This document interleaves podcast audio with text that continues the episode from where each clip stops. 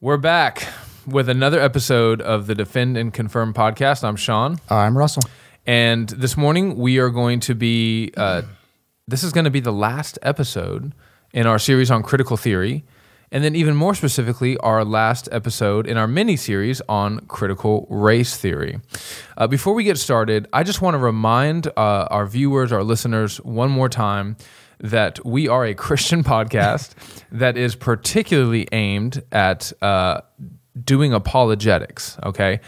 And and so for some people this episode may seem like we're veering away from that vision because we're going to be talking about uh, really statistical reasons why we think critical race theory is is an inaccurate way to talk about what's happening in our society today.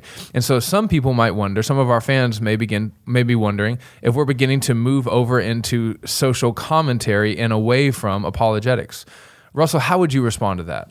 Well, uh, I would love to not be talking about this. Man, listen. I would love for it to not be an issue that that has consequences in the church Yeah. that affects the gospel. Uh, but unfortunately, this all the stuff we're going to be talking about today is all upstream from a very serious gospel issue, Yeah. which is that critical race theory is a significant threat to the unity in the church. Yeah, we've already seen it do significant damage. We think it's only going to get worse from here. So, in order to deal with that, we kind of have to deal with this. That's right. Okay. Uh, so, a couple more introductory matters. Um, Russell, over the last couple weeks, as I've been talking to people, reaching out to them, asking, hey, what have you thought about the critical race uh, series that we've done? Uh, I think everyone has said, hey, it's good, but it's way over my head. and, and I think we would agree, right? Yeah. Oh, yeah. This is very heady stuff. It is. Um, so our aim today is to try to put the cookies on the bottom shelf. We're going to be just talking about uh, statistics, but even then, we're going to be doing it in a way that I think is easy for people to really wrap their minds around. Yeah. And, and brother, that's particularly owing to you. You you are so sharp. You have such. Uh, you have such a you do such a good job of taking complex things and simplifying them, and I think we're going to see that in this morning's episode. Yeah, Lord willing, uh, we'll be putting the cookies on the bottom shelf. Yeah, so that's that right. This that any Christian can hear this and understand this and make use of it. Yeah. Um, also, uh, let's talk about the reason why this is going to be the last episode on CRT. We we said that there are like six main pillars of critical race theory, and uh, we haven't really tried to break each one of them down and show why they're false. We did that with critical contemporary critical theory, uh, but we think that what we're going to talk about this morning is really the heart of critical race theory. We're going to be talking about racial disparities and discriminations and how those two things correlate or don't correlate. Mm-hmm. And we think that if you understand this aspect of critical race theory, that everything else just kind of falls into place. Yes. Right. Um, you have a good illustration to explain what we're doing this morning. Share it with us. So we don't want to be redundant. We don't want to go back through every tenet of Mm. critical race theory and attack each one specifically. Uh, and we don't need to because critical race theory is built on this primary assumption. Mm-hmm. And so, uh, an illustration for this, uh, I don't know if it's a good, good illustration, but in ancient warfare, armies would often line up and send out their champion, their their best fighter, and those two would duel, and whoever was left standing, that army was was victorious. David so, and Goliath. Exactly. Yeah. So we're we're viewing this particular component of critical race theory Yeah. as their champion, and Yeah. that if this falls, then the the beast falls with Everything it. falls, yeah. Okay. Uh, another introductory matter. Uh, the question of whether or not we're qualified to do what we're about to spend an hour plus doing, right? spoiler alert, Spoiler, w- we're not. Yeah. Okay. Even though, Russell, you, brother, you worked in the corporate world. Uh, you did a lot of what we're going to do in this episode. You did it on behalf of uh, an agency that shall not be named, a company that shall not be named. But you, you had great success. You won multi million dollar lawsuits. I mean, you were functionally a subject matter expert on things that you were not really a subject matter expert on. right? Dealing with published data and statistics, Yeah, that's right. Um, but that should be encouraging yeah. uh, because I don't have any formal training in this. Yeah, that's right. And and we don't think we think it's a logical fallacy to say that you have to have a PhD in d- you know data and analytics in order to just look at the information that's out there and come to a logical conclusion, Yeah, right? and, and all we're going to be doing is basic reasoning. yeah. Uh, it's a gift from God. We should Yeah. use it, and interestingly, in in the evangelical world, there's not a lot of people, even critics of of critical race theory, Yeah. talking about what we're going to be talking about today. They're dealing with it from a philosophical and theological perspective, but very few Christians are getting in there and going, hey, the numbers don't add up. Yeah. Okay. And then uh, final disclaimer, final introductory matter. Uh, this is going to be a long episode.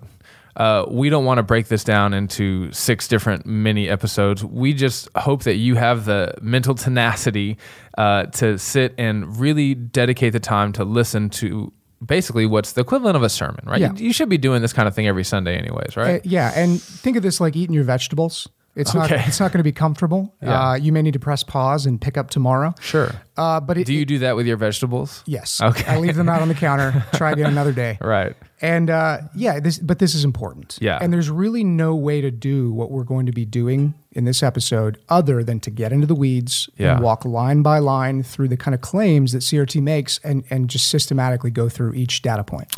This episode is kind of like some of those books in my library that I know I'm not going to read cover to cover. It's more like reference material. I'm going to come back to it and consult it. Probably not going to read it every word through through and through. Okay, so those were the introductory matters. Now we have to offer some disclaimers, okay? So disclaimer number 1, racial disparities are real right? Yeah. So we could talk about all different kinds of stas- statistics. Ru- Russell, just give us a couple of examples of racial disparities. Uh, there is a disproportionately high number of Black Americans in prison. Okay, I'll give you one now. White males are 77% more likely to commit suicide, Okay, okay, than black and Hispanic males. there you go. Give me another one. Uh, white Americans are far more likely to be pulled over and convicted of DUI than minority Americans. Uh, Asian Americans are a thousand times more likely to enter into an Ivy League school. That number is not real, but it's basically true. Okay. So we do believe in racial disparities. What this episode is going to be focusing on is whether or not anytime we see a racial disparity, it is necessarily, or I should say a negative racial disparity. That's right. It's necessarily the cause, it's, it's been caused by racism. Yeah, and that's important because this is the foundational tenet Yeah. of critical race theory. anywhere that you see racial disparity, negative racial disparity, it has been caused by racial discrimination. That's right. Okay. So we want to say that's not true, but we do believe that racial disparities are true. That's right. And many of them are terrible. Yeah. We, we would think that they're awful things that need to be understood. Yeah, that's we would right. just disagree with the diagnosis. Amen.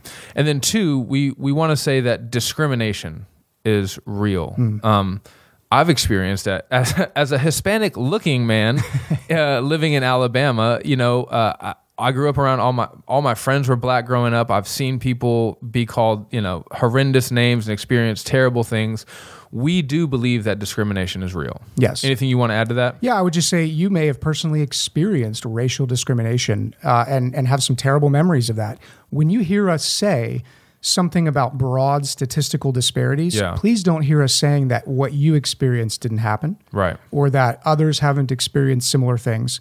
Uh, there's just a very big difference between individual instances of discrimination Yeah. and using discrimination as sort of a blanket to explain huge amounts of data. Yeah. We want to we want to keep those two things separate. Yeah. Okay. So that's it for disclaimers. Uh, let's let's dive in. Let's do it. First, let's establish that it is possible for racial disparities to exist for reasons other than racism. Right? Can you give us an example? Well, we just mentioned uh, that whites are Mm-hmm. far more likely to be pulled over, convicted, arrested, and convicted for DUI. Give us another example. Uh, there are far more black uh, music stars in our country Yeah. Oh. than Japanese music stars. Also, far more black NBA stars. Right? Okay. Um, so simple answers like racism are easy yeah, answers, but they might not be accurate answers. That's right. They may be emotionally satisfying, which is odd in many ways. Uh, but in today's climate, it, Yeah. it is emotionally satisfying. yeah, and that's what we really look for is an easy answer that that makes us feel good. What we don't want to do is really wrestle with other alternative answers that maybe don't make us feel as good. Yeah, and, and unfortunately, that leads to a lot of misunderstandings Yeah. and wrong answers. Yeah, that's right. And so I don't think anybody out there would argue that uh, the reason that there are more whites arrested and convicted for DUI is because the police force is inherently racist against whites. Right. Sometimes. Yeah. Uh, so so there, I think it's an, it's an easy beginning point for us all to agree that there is uh, a possible explanation for that disparity that has nothing to do with racism. Yeah. And later in the episode, we're going to be talking about disparities that exist even within members of the same race, Right. but who have different cultural backgrounds. And so, if that's true in that one example, just loosely hold the idea that it could be true in many examples, even Yeah. some where you're certain you know why there's a racial disparity. Yeah. Uh, because we want to look more carefully at this and we want to look for the best explanations. Yeah, which leads us right into the next point. Given that it's possible for a disparity to exist that isn't the result of racism, we should look at each case of racial disparity, which is really hard to do, but it's necessary. Each case of racial disparity individually and try to determine if there could be better explanations uh, than racism in each of those instances. Yes. Right? So, Russell, riff on that for a little bit. Yeah, so better explanation is a little vague. Yeah. When we say better explanation, we're looking for something that in in science and reasoning and logic you would you would say an explanation that has the most explanatory power. Right. In other words, it's the explanation that accounts for all of the information you have available, Yeah. not just a little piece of it. Right. Uh, we do this actually in theology. So the Trinity, Yeah. for example. Uh, if you didn't have a Bible, all you had was the Old Testament, let's say, and you had Deuteronomy 6 4. Uh, o hero Israel, the Lord, our God, the Lord, is one. You're not going to take that one verse and arrive at your understanding of the triune God Right.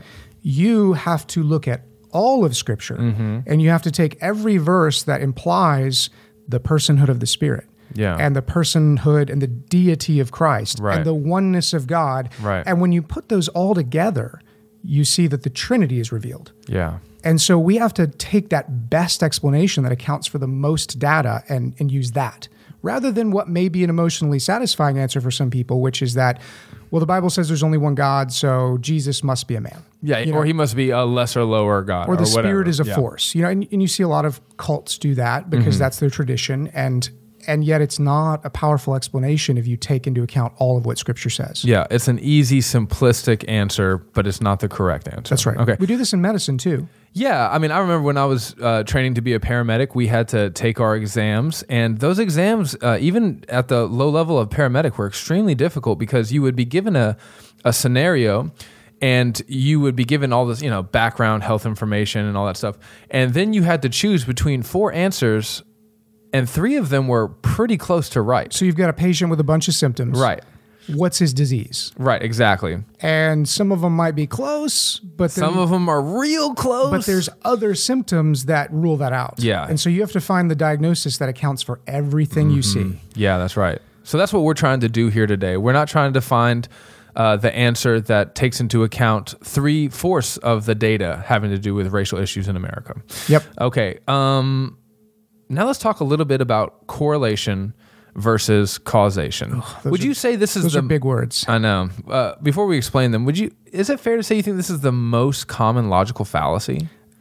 on this subject yes Okay. Yeah, I think I think we run into this every time, at least in my personal experience, every time I talk with other Christians about racial issues and they start talking about systemic racism or structural racism and then giving their arguments, there is an enormous misunderstanding behind that where they're confusing correlation and causation. So correlation and causation, that fallacy is basically this. Just because two things are happening at the same time or near each other or in relation to one another doesn't mean that one is causing the other. That's right. Now that's my layman's way of saying it. Do you want to say it in a more fancy way? No, I think that's exactly right. Yeah. So let's just get into an easy example of it. Yeah, a classic example of this would be the relationship between ice cream sales and forest fires. Okay. So on on the face of it, those things sound like they have nothing to do with each other. And they don't. And they don't. But if you actually look at the data over a period of time for ice cream sales, and you look at that same period of time and look at the amount of forest fires that our country has had, you will find that every time ice cream sales go up, forest fires go up right along with it. Yeah. Every time ice cream sales go down, forest fires go down right along with ice cream sales. Correlation. Well, yes. Yeah. But what if? What if somebody was out there making a very passioned argument Hmm. that ice cream sales were causing forest fires. And if you really care about the environment, you need to stop eating ice cream, Sean DeMars. Mm-hmm. Shut down Bluebell. Wait, why you say? I don't eat Ben and Jerry's every night. So, I mean, well, how do you respond to that? yeah, what, what you try to do is you try to show this very passionate person who's you know cares about something that's good that uh, correlation doesn't equal causation. You try to show them that there's in fact no causal right. effect between ice cream sales. Yes. and then you would. And so, how would you explain that to Well, them? it can be hard to do. Yeah. So the easiest thing to do to try and determine is this causal is look for exceptions. Look for examples or counterpoints where suddenly this relationship gets broken. Where suddenly there's a difference between ice cream sales and forest fires that couldn't be explained if one was causing the other. So let's imagine you start looking through the history of ice cream sales in California and you find out that there was a two month period where there was an ice cream shortage. Mm-hmm. And during this two month period, forest fires were higher than they'd ever been. Well, now you have a counterpoint. You Mm. Yeah. have something that that particular explanation that ice cream causes fire yeah, is not able to explain. Yeah. And when you see that, it's a it's a huge red flag warning light that there is no causal explanation here and you need to look for a third explanation. Mm-hmm. And in this case, it's heat. Temperature, yeah. Yeah. exactly. So if you have temperature go up, people want more ice cream. It's Yeah, they hot out. do. If you have temperature go up, there's typically a much higher chance of a forest fire because it's dry and and crisp and ready to burn. Yeah, So it's through finding counterexamples that don't line up with the narrative that Yeah. you can disprove anybody trying to say that there's a cause and effect relationship Yeah. where it's actually just a correlation. And, and it, it can't just be a one-off counterexample. It has to be something significant. That's, right. That's lethal to the to the narrative. Right. Something that would really, really throw a wrench Yeah. in the explanation. Now we're talking about this because that's essentially what we're going to try to do this morning. We're going to try to say, hey, here's the prevailing narrative. Here's the correlation and causation narrative. But look at these counterexamples, Yeah. and if you look at them, well, then that means that this can't be true, That's right. right? Okay. And now, brother, take it away. Well, we're going to run into a hurdle right out of the gates here. Uh, if you listen to our last episode, yeah, sorry to tell you. When we talked about the history of racial relations in the United States and the disparities we see in the black community, we talked about a particular individual, Patrick Moynihan Yeah. and his observations in the late 60s that pointed to something other than racism as the culprit behind these growing disparities. Particularly cultural factor. He said, look, this is a, he actually used the phrase, it's a tangle of pathology, where you have this mix of fatherlessness and poverty, and fatherlessness leading to children who are undisciplined and lack ambition and lack self restraint, who commit crimes, who don't get good jobs, who have their own children out of wedlock. And this cycle just Yeah. continues to uh, to just burden the black community, and it it's only going to get worse. And so, in pointing to these sort of cultural phenomena, he was immediately accused of racism. Yeah, of a particular kind of racism, which we now call cultural racism. That's right. And so, uh, CRT opponents will say, if you talk like this, if you say that there's something within the black community that's causing these disparities, rather than from without racism, Yeah. then you're a racist. It's you know, it's just cultural rela- racism is just a new form of the old racism that says I'm genetically superior Right. to you because of my white skin. So as one author puts it, if skin color is irrelevant to outcomes as it would be in a racially equal world, then the choices of individuals with different skin colors should have nothing to do with their relative outcomes. So he goes on to say that basically if everybody's equal, then the world should be full of an equal number of scoundrels, geniuses, slackers, hard workers, criminals, CEOs, saints, and sinners for every racial group. Yeah, so every racial group should basically look exactly the same if you were to like line up their moral virtues and Yeah, their defects. That's right. Right. And so he says that if you disagree with this, then you're basically saying that there's something inferior about being black that makes them have these cultural defects, and therefore you're racist. Right. Now we would say that as as good as this sounds, it's actually a false dilemma. Which is a, another kind of logical fallacy. And the logical fallacy of a false dilemma is what they do is they just create a false either or scenario, right?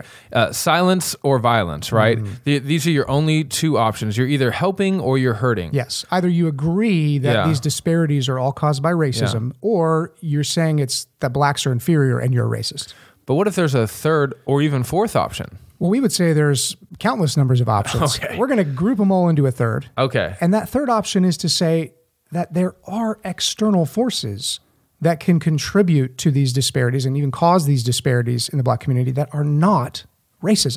Some of them may be bad external factors. Some of them may be amoral, just neutral. Well intended Yeah. things that have bad consequences no one could see. Sure. And some of them may even be good. Yeah. Okay. But we would say that it's it's perfectly reasonable to assume that there are external forces making these disparities so that we're not saying that there's something intrinsically inferior about blacks that causes them to express culturally the sorts of things that they're expressing. Right. And in the same way that we would say that there's not something innate in white people that leads them to be the most racist people on the planet. Exactly. Okay. So this is where we would point to guys like Moynihan and Thomas Sowell and say they're onto something. Both pointed to the epidemic of fatherlessness, which was incentivized through the mid 20th century by misguided, well intended, but very misguided welfare policies, and that these have been a central factor in leading to the disparities that we see today and the cultural degradation that we see in black communities today. Let me. Cookie is on like the middle shelf. Okay, Let me let's try bring to. it down. Let me. Yeah. Let me do what I do best. Okay. Simplify things for the simple-minded. So what you're saying is that this is this this phenomenon is is the result of a bunch of different complicated factors. Yeah, as, as Moynihan said, it's a, a tangle of pathology. It's not You just see- one thing. See, I'm trying to make it I just simple use for big words again? a Sorry. tangle of pathology. That means things are really complicated, y'all. okay, and and as complicated as that is, it's only been made worse by people who have been trying to help. That's right. Yeah. Okay. So now that we recognize this as a false dilemma and we're offering, we're opening the door to this third option that there are external forces at work here that are far more complex than just saying racism. Right. We want to look at some of the major areas that we see racial disparities in our country. Okay. These are going to be the examples that almost always come up right at the front of discussions Mm-hmm. about this when people are arguing that systemic racism is real. Okay. And we just want to look at the data just like we would with ice cream and forest fires and Yeah. say, is that a causal relationship? Is this a good theory? Or is there other data that would question, make us question this theory? And could we offer a better explanation with our third option? So we're we're about to get into the weeds. Here we go. All the engineers are so excited about what's to come. So the first area we're going to look at is the criminal justice system. Yeah. So I'll just read a quote to you from the Equal Justice Initiative from uh, I think uh, spearheaded by Brian Stevenson, the author of Just Mercy. That's right. Uh, a b- great book in many ways. Yes. Um, but listen to the way that he talks about uh, blacks and the criminal justice system in And, America. and he's going to be particularly responding to incarceration rates. Okay. So disparities where you see far more black Americans in prisons than white. Okay. Black men are nearly six times more likely to be incarcerated than white men. These racial disparities are rooted, okay, we have racial disparities, right? Remember, are rooted in a narrative of racial difference, the belief that black people were inferior that was created to justify the enslavement of blacks. So, according to this statement from the Equal Justice Initiative, there's no way that this disparity in, in incarceration amongst blacks could be caused by anything other than racism. That's right. Now, does that make the most sense when we look at all of the data that we have available? We want to argue it doesn't. Okay. Um, now, we want to break this down into two categories just to make it a little clearer. Uh, when you're in prison, the assumption is you committed a crime, Right. but there's all kinds of different types of crimes. Let's break this up into violent crime okay. and nonviolent crime. That's helpful. Yeah. Here's why I want to break it up into violent crime first Mm. and focus on this primarily for the first section here. That's because violent crime is the reason most people are in prison. So if you look at data for prisoners between 1980 and 1990, which Mm-hmm. was the period of time in our country wh- which saw the greatest prison growth Okay. for people who are incarcerated, uh, 36% of the growth in state prisons, and state prisons are where most prisoners are. Right. And so 36% of the growth was from violent crimes. So compare this with 33% for drug crimes. Hmm. Yeah. And you can see that violent crime is outpacing that by Okay. a couple percentage points. Okay. Uh, since then, drug offenders have played an even smaller role in state prison, ex- prison expansion. So from 1990 to 2000, another 10 year period, violent offenders accounted for 53% of the census increase uh, and all of the increase from, two, from 1999 to 2004. Hmm. So violent criminals have uh, accounted for nearly all the growth in the prison population, Yeah. and they make up the majority of prisoners in our prison system. Interesting. Now, it's not to say that there aren't a huge number of people in prison for other types of crimes. Sure, yeah. But violent crime is the majority. Okay. Now, what CRT advocates often fail to note or avoid talking about is that black men commit a disproportionate amount of violent crime. That's that's key. That is a that's a key fact is that if if you look at this segment of the population, black American men, disproportionately they commit a huge amount of the violent crimes that we see in our country.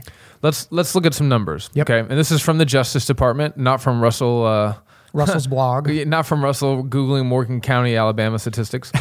According to the Justice Department, blacks commit homicide at eight times the rate of whites and Hispanics combined. Mm-hmm.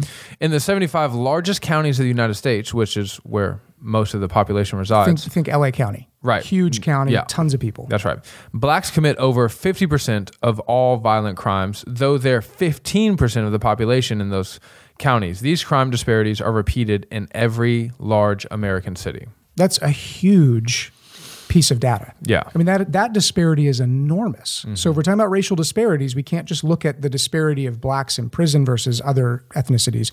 We have to look at the crime rate as well. Yeah. And they what we see is that black Americans commit a disproportionate amount of violent crime. So this brings us to a question. We started with one disparity that there are far more blacks in prison than there should be looking at their percentage of the population. Yeah. How many blacks are in America? Not many. How many blacks are in prison? A lot. Yeah. But if we just stop there, we don't have all the data. Yeah. If we also look at the rates with which the black community is committing violent crime, well, it, it actually seems that that reflects that the prison population Yeah. is reflecting real crimes. It has more explanatory power. Yeah, so It, it makes you wonder, you know, wouldn't we expect to see more black Americans in prison if black Americans are committing violent crimes at such disproportional rates? Yeah. Possible critical theory, critical race theory objection number one. Violent crime rates among blacks is the result of economic inequality, so poverty, uh, which is the result of racism. You know? Yeah. Racism, downstream from that, poverty, which is always going to produce violence. Right. So this is this is just another way of of kind of refocusing the statistics back to the narrative that it's all racism. So yes, okay, we do see that black Americans are committing a disproportionate amount of violent crime. However, the reason for that is also racism. And it's racism that comes through socioeconomic uh, disparity. Okay. If you're poor, you commit more crime. Yeah. So Is that true? well, we're going to get to that. Let's Okay. let's take this and the second response, and we'll walk through both of them in order. Okay. well, Second objection.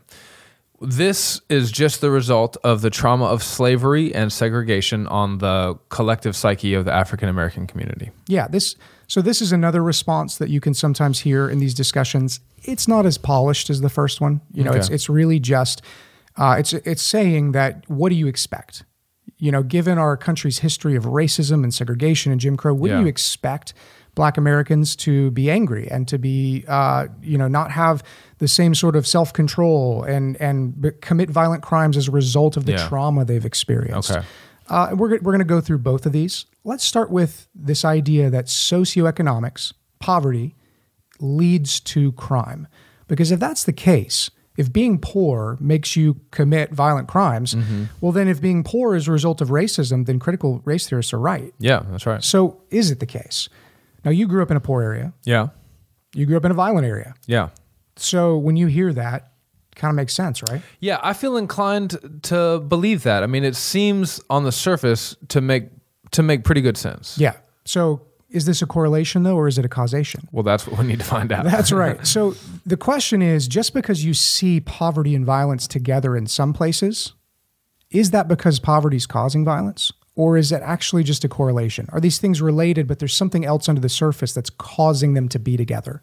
And the way to find that out is just like with ice cream and forest fires, look for a counterexample. Okay. And it just so happens that there is tons of counterexample data to say that this is actually just a correlation. Well, since we don't have time for tons of counterexamples, give us like one or two. I'm gonna give you a little bit of tons. Okay. So, c- counterpoint number one. Okay. Uh, in the late 1960s, our country experienced the greatest increase in violent crime that our nation has ever seen. And it happened when we had a very strong economy with about a 4% unemployment rate. And contrast that with modern times, uh, the recession of 2008. Yeah. Stock market crashed, you know, terrible unemployment rates. Things were not good economically. uh, violent crime plummeted during that same period. So that's sort of big picture data. Yeah. That just doesn't match up with this theory. Now let's go to a more specific example. This is just one of many examples, but it's very specific. Between 1950 and 1974, black income in the city of Philadelphia almost doubled. So I just want to pause there. I want that like think about if your income doubled right now. Wouldn't okay. be doing this podcast. I'd be going from a five hundred dollars a month to a thousand dollars. Okay, in this twenty-four year period, in this one city, black income doubled. that's huge. It's huge, and homicides also doubled.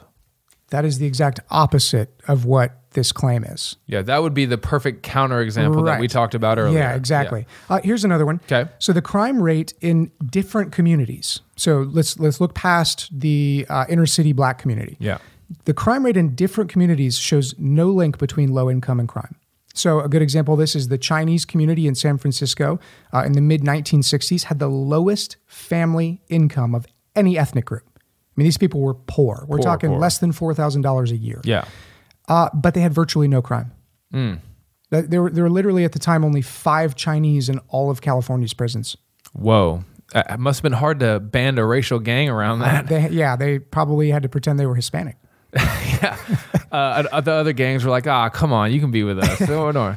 Another good counterexample is that of blacks in low socioeconomics who have a low socioeconomic status, but who have different cultural backgrounds. Okay, so what you see is that, for example, immigrants from Haiti uh, to Miami in like the 70s and 80s had very low crime rates, right? Whereas their Americanized uh, African American uh, compatriots had very high levels of crime rates. Right. The And, the- same- and these are immigrants that not only do they have black skin, most of them can't read and write. yeah. Many of them don't even speak English. Yeah. And they're incredibly poor. Yeah, every reason for someone to be violent, according to this particular narrative, If poverty equals violence, is there. we should see violence. yeah, Here, and yeah. we don't. So, Sowell does the same thing. If you want to read about it in discrimination and disparities, he talks about you know uh, African Americans from Caribbean descent, so uh, Caribbean Americans, but you know whose skin is just as black, who are just as poor, who have just as uh, you know little education and very low crime rates in their communities. Uh, last point. This is not really data, but it's interesting information. Yeah. Uh, Jesse Jackson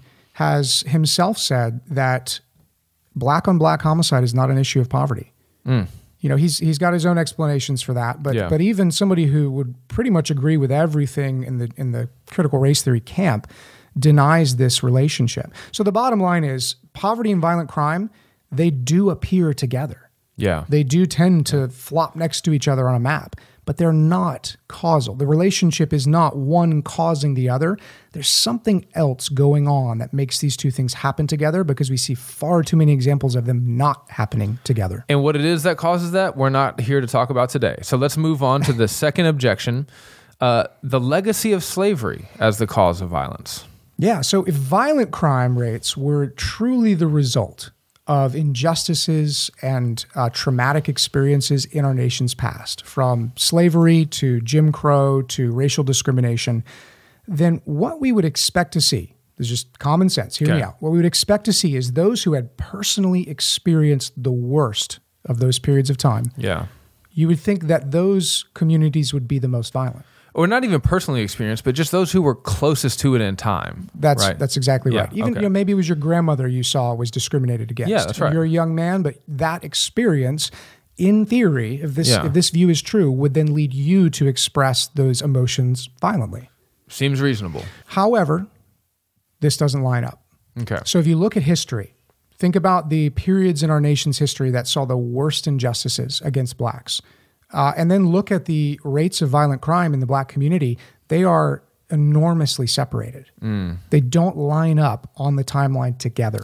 the further you move away from uh, slavery, Reconstructionism, Jim Crow, uh, towards freedom, liberty for all, Yeah. uh, the worse things seem to get f- for violence in the black community. That's right. So, you know, this disparity. So let, let's back up. You know, the emancipation happened in the late 1800s. Yeah. Then you have uh, Jim Crow and segregation up till around the 1950s. The 1950s, the Supreme Court uh, does away with legal segregation. Uh, not to say that racism and discrimination ended, No, of course but there not. was now more equality under the law than there had ever been. yeah. Uh, and yet, violence peaks enormously in the late 60s through the 80s Mm-hmm. as we see more equality under the law. Yeah. We see a general uh, acceptance of different skin colors and a reduction in racist thoughts and ideas and beliefs among the American populace. Yeah. It doesn't line up Okay. with this explanation.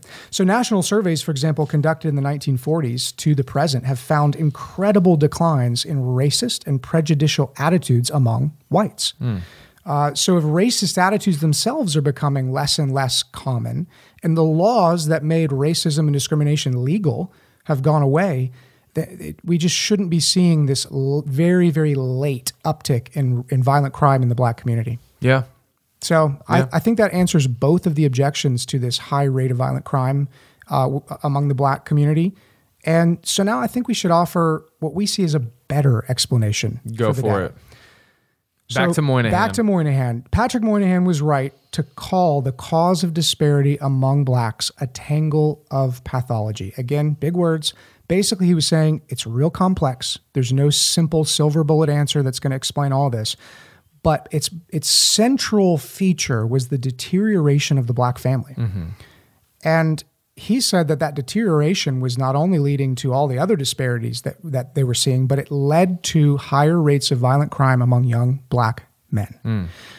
So, this theory, I, I think this is a better explanation, as we've talked about before, because it explains what these other explanations cannot. right.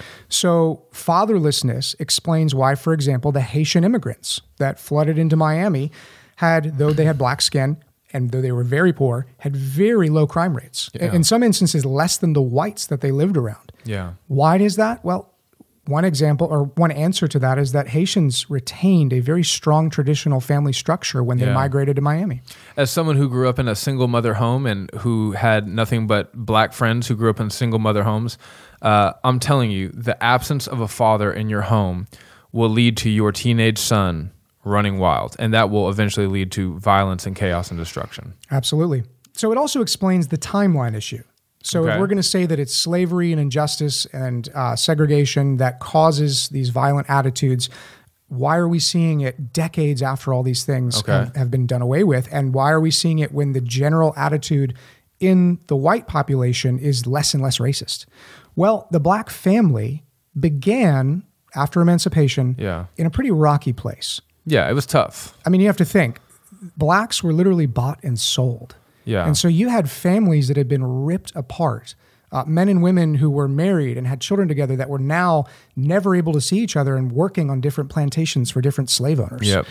And so this was this was a bad starting point, uh, and and clearly an external and racist starting point. Absolutely. Nothing intrinsic in the black community Yeah. was causing this. They were set up for failure. That's right. Yeah.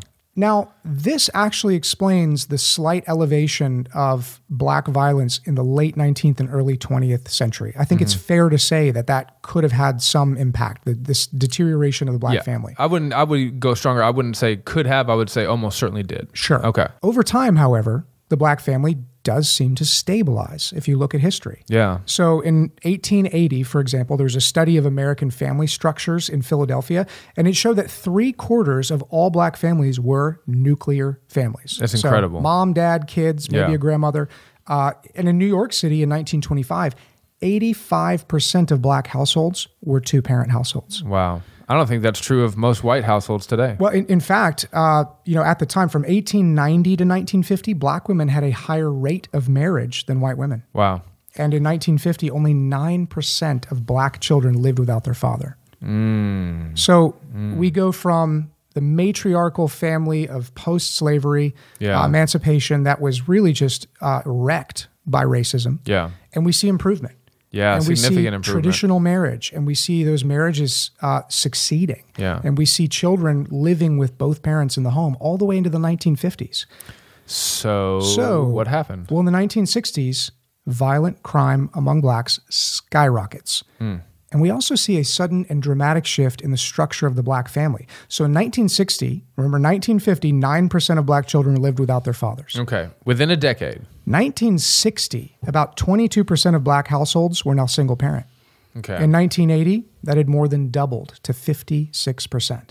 By 2000, 70% of all black children were being born into single parent families. And that's because racism was getting worse. Well, yeah, so that's one way to explain it. Okay. So if you're committed to the narrative that racism is behind every racial disparity, then that you have to take that answer. Yeah. Even when historical data shows that not only do blacks during this period have more legal freedom than they ever have had in the United States, but also general trends and attitudes about race and racism in the United States are getting better and better among whites Not perfect, but trending in the right trending direction. in the right direction. So this is a direct contradiction to the claim that this is the result of racism. so, what could it have been then? What what causes this uh, significant downgrade in the African American family? Well, as you know, we've already talked about the family is deteriorating. We'll, we'll talk a little bit about why that is in a second, but let's Okay. let's stick to violent crime for a minute. Okay, all Because fatherlessness turns out to be a significant risk factor for violent crime and incarceration. Yeah. Mm-hmm. So born without a dad in the home, you have a enormously higher chance of doing something violent that gets you put behind bars. Yeah. Uh, and, and this is not merely the presence of a father either.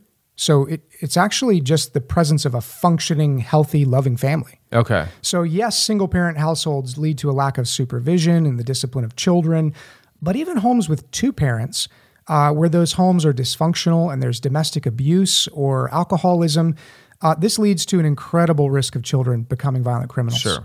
And, and so, unlike poverty, the rate of juvenile violent crime is closely linked to single parent families. Okay. So remember before the explanation that we we countered that well it's because they're poor that they're committing violent crime. Right. There's not a link there. Sometimes they appear together but it's clearly not causal. Well in this case the rate of juvenile violent crime is so closely related to being in a single parent home that I think it's a very good case to say it's causal. Okay. So, a good example of this, just a data point to share with you. Uh, states with lower with a lower percentage of single parent families on average will have lower rates of juvenile crime. And a state by state analysis indicates that in general, a 10% increase in the number of children living in single parent homes, including divorces, Yeah. accompanies a 17% increase in that state's juvenile crime rates. Wow. So I mean that is that's a smoking gun. Yeah, it is. You got a bunch of young men out running around doing violent things, and that number is exactly tied to the rates of single parent homes that are raising kids. Yeah. I mean, that is the better explanation. Yeah, it This is. accounts for the data in the way those other explanations can't. That's true. And, and on top of that, there are studies out there that actually control for poverty. You think about the Haitian immigrants, Mm-hmm. for example, that look at households where single mothers are raising children, and you'll find poor families and rich families, black families and white families, no matter where you are, no matter how much money you make, no matter your skin color, if you're raised in a single parent home, You're at you great have that risk. same Yeah, risk. yeah. Uh, so again, it's a better explanation. Now let's let's bring this back to the gospel. Okay, let's let's bring this back to a Christian world. Please do. Yeah.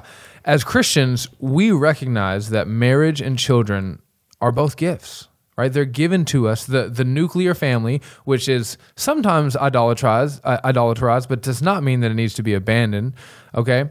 They're given to us by God, and when we do throw these gifts away, it has consequences. That's right. If the building blocks of society, the family, begin to crumble, society itself will crumble soon after. Yeah, and and, and that is a theological explanation that are though, though we may have secular people who agree with us on these observations. Yeah. Behind that, you have to understand that through the Christian worldview, this makes sense Yeah. theologically. Yeah. So, Sean, are we just saying with all of this that black people are just unable to maintain stable families? That there's just something wrong? Just with, something innate with them because Yeah. of their blackness. I think if we were to be saying that, that would be cultural racism. Yeah. That would be what we're accused we of. would be racist. Yeah, yeah. yeah. Yes. no, there's there's nothing innate in uh, Hispanic families, Chinese families, Black families that lead that would necessarily lead them to have uh, a poor family structure. That's right. And so so getting back to why this happened, you asked that question a little while ago. Yeah, that's right. Why did the black family go from in the 1950s to very stable? Yeah. m- Marri- marriage rates higher than those of whites. Uh, Nine percent of children without uh, two parents. Yeah. Very small percentage. Why did that suddenly in the 60s and then in the 70s Yeah. just fall apart? Well, I'm going to give you an answer that seems simplistic. Okay. And uh, if you're listening to this and you're not entirely on board with the argument that we're making here, you're going to be pretty quick to reject this almost one word or phrase answer outright, but bear with us. The welfare state. Now hold on. Okay, I'm holding. Welfare's a good thing, right? It helps people. Uh, it can be. I certainly think it's good to have some kind of safety net mechanism in society to care for the weakest and most vulnerable among us. But there's a way that you can do that that is incredibly helpful. Right. There's a way that you can do that that is uh, harmful beyond imagining. So we're not just saying, oh, the word welfare and anything it represents is just wrong. No. We're saying we're saying that the unintended consequences. Of poorly thought out welfare policies. That's right. yeah, have done a tremendous amount of damage. I think Thomas Sowell, and I don't know if you have this later in your notes, but if you do, I'll just steal your thunder. He he says it better than anyone. He says, "How is it that the black family was able to survive slavery and Reconstruction and Jim Crow South? How was the black family able to survive that and then die at the hands of the American welfare system?" Hmm. Well, yeah, as Sowell's That's what we're gonna explore. a- As Sowell has pointed out, a vastly expanded welfare state in the 1960s destroyed the black family. Okay, are you going to explain that? Oh yeah, I plan to. Okay, are well, you let's- ready? I'm ready. So we think Sowell was right. Okay.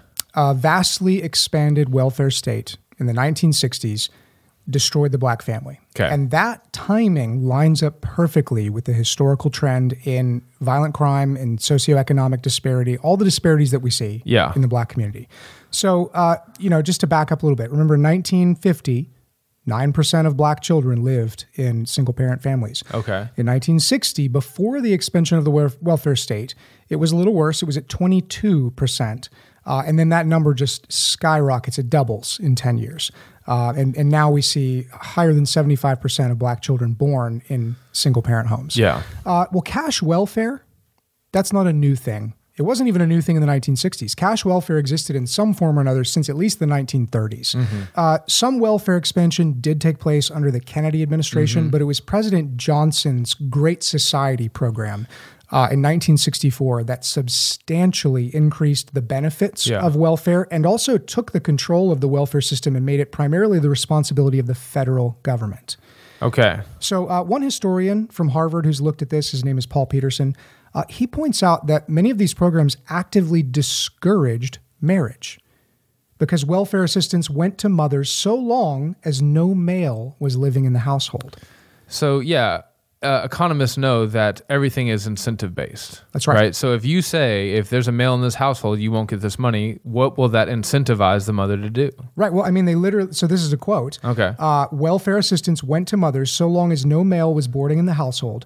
Marriage to an employed male, even one earning the minimum wage, placed a risk, placed at risk a mother's economic well-being. So the idea here was if there's a man in the household, well, you'll do okay. Yeah.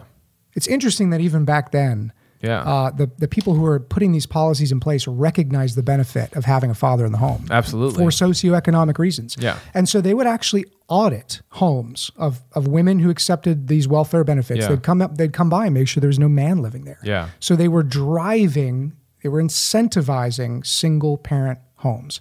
Uh, these benefits were extremely generous. So let's give you an idea of what this incentive looked like. Okay. Uh, according to Peterson, it is estimated that in 1975 household, the head of the household, the woman who is receiving these benefits, would have earned $20,000 a year. Russell, you can't live on twenty thousand dollars a year. You ever watch uh, old TV shows like Leave It to Beaver? No. Uh, well, Okay. little the beaver will go to uh, the candy shop and Yeah. he'll buy like a huge bag of candy for five cents. Oh yeah. Inflation. oh, okay. So in today's dollars, that was ninety thousand dollars a year. wow. Are you jealous yet? I'm super jealous. Would you yeah. uh, be willing to kick your husband out of the home in order to get that money? I'll kick my husband out of the house right now for ninety grand a So, year. so you see that there's an enormous incentive here. oh, absolutely. And though they intended good, Yeah. they literally paid black families to fall apart. this this is just so reminiscent of so many different philosophies that intend to do good for the least among us that actually end up doing them in the long run the most harm. Yeah. Yeah. The uh, the unintended consequences of well intended laws Yeah. are sometimes just awful. If uh, just side note, if anyone's interested in reading more about the welfare state and how it developed in America into the the beast that it is today, Marvin Olasky has a book called "The Tragedy of American Compassion," wherein he details how America went from community based. Uh, care for those who are needy to governmental based and and the delete the the really negative effects of that. Were So you trying to say deleterious? man, I was, but I just didn't have the confidence in the moment. You saved the day. So this this explanation, f- from my perspective, makes a lot of sense. Yeah. it matches the historical timeline. It makes sense of all the data rather than just a piece of it. Yeah. So why is it that the guys back in the '60s and '70s who were writing about this, why, why are we not hearing more about this? Well, basically because they were ignored. They were completely ignored. Yeah. yeah. So guys like Moynihan were ju- they were just dec- just shouted down as being racist. Uh, Thomas Sowell was ignored. Uh, and what you have is instead during this time period scholars who are heavily influenced by a non-Christian, uh, feminist, secular worldview. Uh, basically, they invented like a fantasy family. Hmm. They had this uh, like Sims. yeah, that's right. They had this healthy poor man's Brady Bunch kind Yeah. of family in their minds. Uh, and basically, it was taboo to speak of any sort of. Uh, perceived benefit of having a father in the home. that's exactly right. Yeah. Thank you. Uh, yeah. So, even the Children's Defense Fund, which Yeah. is uh, a huge fund that gives uh, money to poor kids, they actually imposed a gag rule on the role of fatherlessness in the plight of black children. So, So, you were literally yeah. not allowed to work for them or partner with them if you talked about the family as part of the problem. Mm. So what we're seeing is it's a problem of timing. It's a problem of, of misguided policies and unintended consequences, uh, and and this became significantly worse over the decades, as in academic circles and socio you know sociological circles, Mm-hmm. the correct answer to the question was categorically off limits. Yeah, it's not even within the realm of discussion. That's right. Don't bring it up. Yep. You're a heretic. And as we've mentioned before, uh, Divided by Faith, uh, it's a very popular book in evangelical circles,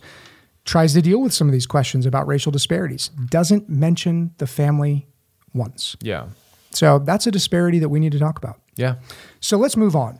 Okay. We're still in the criminal justice system. But now we're going to move away from violent crimes into non-violent crimes. So make it simple. Yeah, there's a lot that we could talk about here, but we're going to talk about the one we're going to talk about the single issue that is brought up every time you talk about non-violent crimes in the black community and incarceration rates, Crack. which is crack laws. Yep. Yeah. So the the crack laws are sort of the shining example of systemic racism as as held up by the CRT side of this. L- Let's explain what the crack laws are, are for those of us who have uh, for those who have not been imprisoned because of them Yeah. or who just aren't familiar. These laws enacted mandatory minimum sentences for crack cocaine, a drug largely sold and used by African Americans. Okay. Cocaine itself, uh, is similar, is chemically the same thing as crack. You know, You, just you know a lot about this. I can tell you a little bit about how to cook it. I just You know, watched Dave Chappelle. That's right. Crack is just coke that's been cooked with baking soda to turn it into a rock form, so, you, you can have- smoke it and have a different experience of a high. But cocaine, very expensive drug. Yeah, just because you can consume so much of it. So Okay. uh, co- crack is just cocaine with filler. Gotcha. You know, so um, and it has a, a different effect when you smoke it. But basically, yeah, rich white people super easy to use tons and tons of cocaine. It's like a party drug. yeah, poor black people. Uh, yeah, very different experience. That's right. okay. So, as the result of these laws, there was a significant increase in drug related convictions for black Americans. So here we have an example of systemic racism. Yeah, here, I mean, here's a, here's a statistic. In 1986, before the enactment of federal mandatory minimum sentencing for crack cocaine offenses, the average federal drug sentence for African Americans was 11% higher than for whites. Okay, so it's higher. It's higher. There's a disparity there. Yeah. But four years later, the average federal drug sentence for African Americans was 49% higher. That's a lot higher That is a lot of black Americans in prison for a really long time because of these crack laws. because of this particular type of this drug. yeah, And so CRT advocates will point to this as a prime example of uh, white lawmakers uh, using, you know, ostensibly colorblind laws. Because the law says nothing Mm-hmm. that's not about about being black. that It's says nothing about skin color. just about crack. But if you look at the usage patterns of these drugs, crack was sort of like a black drug and cocaine was sort of a white drug. And the, the claim is that this sort of nefarious racist conspiracy came Hmm. Yeah. together to make a law that would put black men in prison. Okay. Uh, Michelle Alexander, she's the author of uh, the best selling book, The New Jim Crow. okay. I The think best there's selling of all time. uh, all time. Hmm. Okay. I, I think there's even a, uh, a Netflix series of that title or on that subject. I think it's called 13th. That's right. Yes, thirteenth. Uh, anyway, she's made public comments in which she portrays the drug war as the cr- as as a creation of white politicians deliberately targeting Black Americans in the same way that the Jim Crow laws of the past uh, targeted specifically Black Americans uh, in very racist ways. okay. And this is why the ACLU can run headlines calling uh, the drug war the new Jim Crow. Okay. So this this is if you've had any interaction with people who uh, who are concerned about systemic racism, this is like item number one on the agenda. I remember you having a conversation with a brother and you asked him for example examples of systemic racism and he kind of kept coming up empty and then finally he he hit you with the I've got it. Yeah. I gotcha. This is it. Crack laws. That's it. Okay. Now, disclaimer: Yeah. we don't support these laws. Yeah. Yeah. I mean, like. I mean- we're we're not saying that these laws are good, Right. Just because we disagree with the conclusions that CRT advocates come to. Yeah, that's right. We're not like keep the crack laws. I, I think there's uh, enough evidence that they've not done what they were intended to do. sure. That there's probably much wiser ways to deal with drug use and the effects of crack in cities. Yeah. However, However, there is an enormous uh, elephant in the room here that we need to address, which is that while CRT advocates are, are right that there is a real disparity here and there are far more blacks in prison for far longer sentences because of the crack laws, uh, these laws were not a nefarious white plot. what? Are you sure? I am very sure. Yeah, so Okay. let's, let's start off first. Where do these laws come from? Well, the violence surrounding the sale and distribution of crack cocaine Yeah. was the principal motive behind the laws. And as someone who has grown up in a crack cocaine riddled neighborhood, I can tell you it's bad. It's not a party drug. people who are trying to live in these communities at peace and just do their life be take their kids to school you know wor- not worry about somebody breaking in in the middle of the night when crack takes over a neighborhood you what you do is you go somebody better figure something out That's right. police officers better get tough Yeah. politicians better put laws in place we can't live like this Yeah, and, and so you know that makes sense when you look at the effect that a drug like that has on the violent crime in a community. yeah that's right And and you might hear this and say, well, why don't you do that for other drugs? You know, why isn't our country coming down hard on other drugs that because Mm-hmm. violent crime? Well, we, we do. Look at meth laws. yeah I mean, meth has the same sort of mandatory minimum sentencing for the same reason. but crack was the first hard drug that we really had to deal with at That's right. this at, to, to this extent so Yeah. Second counterpoint the thrust for these laws, the promotion of Mm-hmm. these laws, and the champion, championing of them all came from black political leaders throughout the late 70s and 80s. yeah. Uh, and so, as a number of scholars have pointed out, early in the 1960s, uh, black residents in black neighborhoods were constantly dealing with violence related to crack cocaine. Right. Um, I mean, they were calling for increased laws and safety measures and increased sentencing at community meetings and churches, uh, on the front pages of black newspapers like the Amsterdam News. Uh, w- one gentleman, George McMurray, who was the lead pastor of Mother AME Zion Church in Harlem, Oh, I used to go to that church. in Harlem. No. Well, Harlem, I mean, crack central. Yeah, right. So he's the pastor of this church. And in the 1970s, when the city faced this major epidemic of drugs, he wanted convicted drug dealers to spend the rest of their lives behind bars. Lock them up, throw away the key. Mm. That's basically what he said. Here's a quote from him Okay. When you send a few men to prison for life, someone's going to pass the word down. It's not too good over here. So instead of robbery and selling dope, they'll think, I want to go to school and live a good life. So, civic leaders in the community, faith leaders in the community, political leaders in the community, That's right. all pushing for the same thing. Yeah, and, and that's a measure of just how bad the violence related to crack was. Yeah. Uh, the black support for the war on drugs didn't just come from New York. Uh, at the federal level, there were members of the newly formed Congressional Black Caucus uh, who met with President Nixon and who urged him to ramp up the war on drugs as fast as possible, particularly related to crack and the way it was affecting black neighborhoods Yeah. you know the, the sources for this information it's hard to find because this is just such a nettle in the narrative that this is a racist law Okay. um, i pulled this all from uh, new york public radio Oh, wow. which is so conservative. yeah, that's very interesting. Uh, so Charlie Rangel, who was a U.S. representative for the New York area uh, from like 1970 to 2017, long career. Wow. Uh, he initiated the federal response to the crack en- epidemic. Uh, white guy, Charles Rangel. Black guy. Black guy, Charles Yeah, Rangel. he's part of the Black Congressional Caucus. Man, okay, keep going. You need to read a newspaper. I guess I do. um, so in 1986, he basically said that crack has made cocaine frighteningly accessible to the youth. And a few months later, Brooklyn Congressman Major Owens explicitly rejected what is now received wisdom from sort of the left side of our media spectrum. He said, None of the press accounts really have exaggerated what is actually going on. The crack epidemic was as bad as any news article has stated. So here we have black leaders in New York and at the federal level pushing for these laws. So if what you're saying is true, then the idea that crack laws were part of a nefarious plan on behalf of white legislators in order to do damage to the black community, it just can't be true. That's exactly right. So, yes, there's a disparity.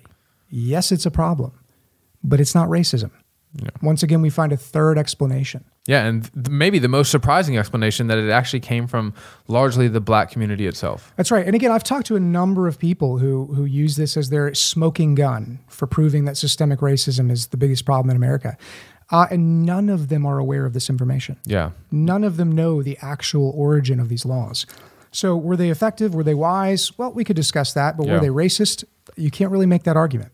So, this has been a very long episode.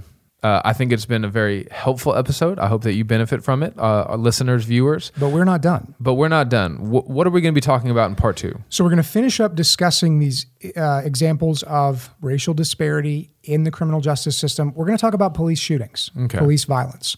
Uh, and from there, we're going to move into socioeconomic disparities. We're going to talk about the wealth gap. We're going to talk about uh, inherited wealth Right. and look at some of the different disparities that economically have been attributed to racism in our country. Yeah. So before we wrap up, Russell, I just I just want to make sure that we don't give any anyone the opportunity to be uncharitable in their interpretations of, of, of what we're saying in this episode. We are not saying that racism, either in the past or in some way in the present, has had no impact on the black community. Oh, absolutely not. Yeah, that's not what we're saying. We are not saying that any racial disparity is purely and always the result of things external to racism. We're just saying that the primary emphasis that people are placing on racism as an explanatory cause is misguided and inaccurate. It's far too simple. Uh, it does not match the data that we see, Yeah. and is emotionally satisfying as it is, even for Christians Yeah. who are who are ready and willing to admit sin in their own hearts Yeah, and yeah. recognize sin within systems. Uh, it's still not a good explanation of the facts.